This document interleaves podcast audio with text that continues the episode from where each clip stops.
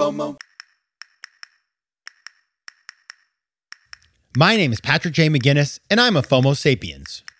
And since you're here, I'm going to bet that you are too. And when you're like us and Monday comes around, you don't dread the new week. No, you wake up every Monday morning knowing that this week might just be the best one yet. This is FOMO Monday, the snackable show that starts your week right with hot takes, life hacks, listener mail, and even some FOMO therapy.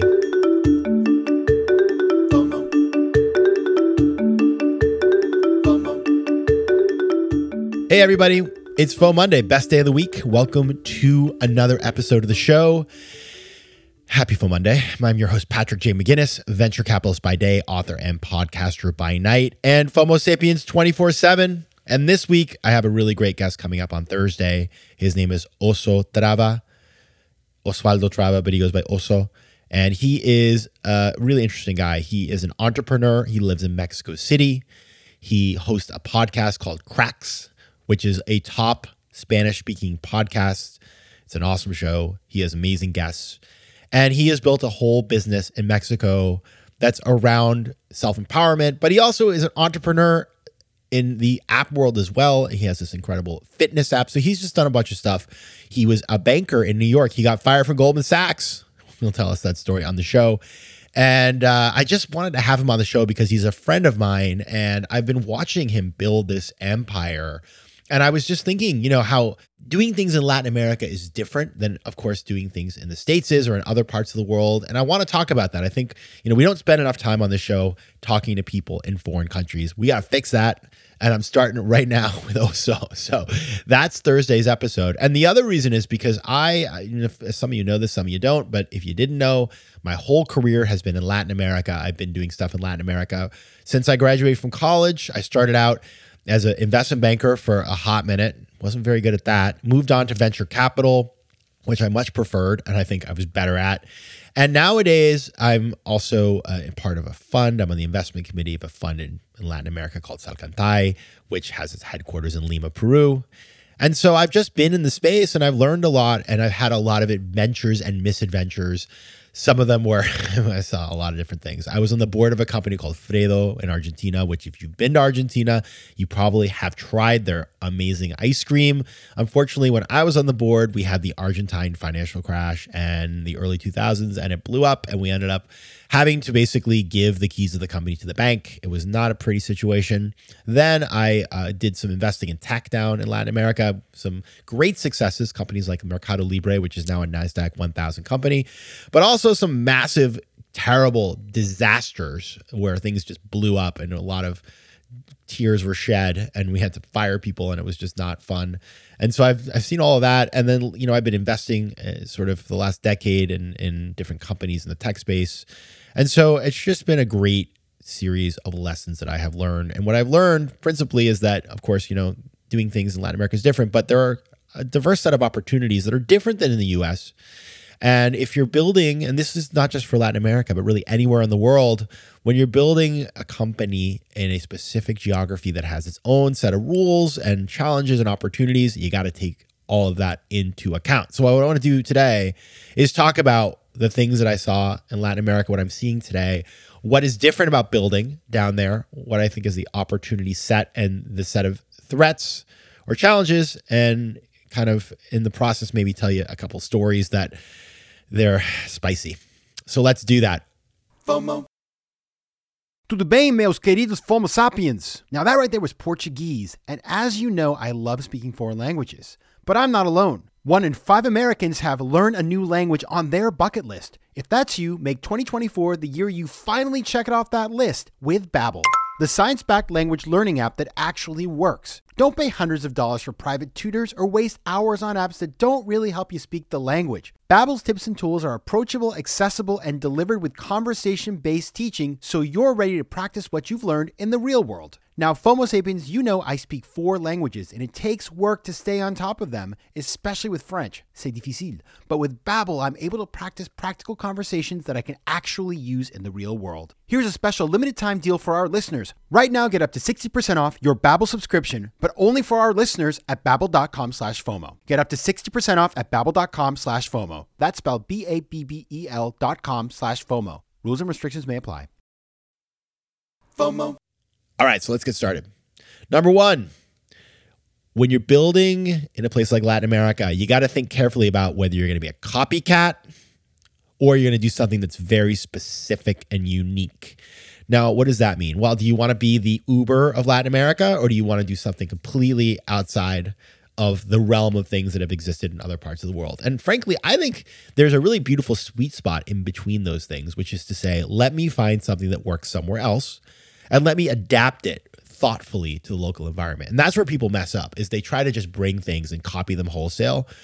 But if you if you actually take the time to understand the market, and you know that's why you need to have local talent on your team, you can actually build something kind of interesting. And I'll t- give you the example of Mercado Libre, which I mentioned earlier. So originally, you know what, what they these guys came out of Stanford Business School. They were in the tech bubble of 2000 when they were uh, out in California, and famously, the founder Marcos Galperin. The story goes that he literally did an elevator pitch to his first investors and like in an elevator and he got he raised money. Now, Marcos, if you're listening, you can tell me if that's true or false, but that's how I remember the story. And then, you know, they started this business that was kind of like an eBay clone. And in fact, eBay even invested at one point in the company. But what was different and where I think the team learned as they went along is they realized like, okay, great, we're doing eBay in Latin America, but there's a huge opportunity here beyond that in payments and so they created a whole payment system that has been huge. And then they've gone on to become this sort of the biggest, uh, at one point, the biggest e commerce player in the region because they figured out how to also get into like a bunch of other areas around creating trust because obviously consumers in Latin America are you know they deal with institutions that are less formed than people in other parts of the world. And so you need to build trust. And so they did this with payments. They did this with logistics and all kinds of other areas that allow them to become so much more than simply an ebay copy. And you know you may not realize that on day one when you start a company in a place like latin america but if you pay attention and learn from your users you can transcend being a copycat and be something much bigger. And that's why Nas, you know, basically the Nasdaq 100 includes Mercado Libre as a huge company, very valuable, and it's really transformed the digital economy in, in the region. Number two, are you going to serve the niche, for example, the wealthiest people, or are you going to do something that serves many people at the base of the pyramid? And you see this all the time in Latin America where somebody will come up with some idea that sounds great, but you're like, okay, fine, you're doing like a pet store online. That's great. But, you know, the real opportunity that I think is interesting is how can we bring education to the masses? How can we focus on financial inclusion and give people who are unbanked access to those kinds of services? Yes, it's a harder market. Yes, the dollars per client are lower. But if you build it, you can really do something at scale. And so rather than going after some like niche problem that, you know, is only um, confined to this, the wealthy neighborhoods of a city, how can you build something that is actually going to be transformative? And the reason to do that, beyond simply, you know, the the fact that it's a huge market and that you're making positive impact, is there's way more capital for that stuff. There really is. Like you can attract far more capital from within the region or without because you're going after uh, an opportunity that is much much bigger. And so yeah it's harder but over time it is much more valuable. Next talent. So one thing about a place like latin america that i would hope you would know but maybe you don't is there's tons of talent. And one of the things that's really great is that you have incredible incredible numbers of like tech engineers and people who are who are you know these people 10 20 years ago they didn't exist in a place like latin america. But because of the spread of information and democratization of of of the access to learning how to do things like code you just have talent everywhere. And so, you know, my whole team that works on the show is is in Latin America, except for one person who's in West Africa, and we have some folks in the States. But I've seen it myself, the amount of talent in the region. And so one of the cool things, an advantage of working in a place like Latin America is you can find amazing people. Uh, there is a cost difference. So, you know, their labor is less expensive. And if you create an awesome opportunity for somebody, they're going to stick with you. And that's really important too. So you can really build a team that can serve you in scale over time and that is something that you you you know is harder to do in some other parts of the world where in the US you know there's so much FOMO and FOBO it's like getting people to join your team can be really hard now let's talk about risk because you can definitely get uh, into a bad place. And and, and I, I saw this once. I had an investment where oof, we found out the founder was you know spending money on things that the person shouldn't have been spending money on. Uh, you can have issues with government. You can have issues with legal uh, imbroglios. You can have problems with regulatory situations. You can have problems with bad actors. So one time I did an investment, and our partner uh, really, you know, basically misrepresented a bunch of stuff. And so what I would say is, and this is not to stereotype Latin America. By the way, there's risk everywhere in the world, of course. So I'm not picking on you, Latin America, but the kind of institutions are not as formed as they are in some other places. Like if you compare Argentina to Sweden, obviously there's just the legal system is not as effective. Tax collection is not as great. There's a lot more informality in a lot of these economies. And so your ability to sort of operate in a low risk way is is much harder. And so you have to put guardrails.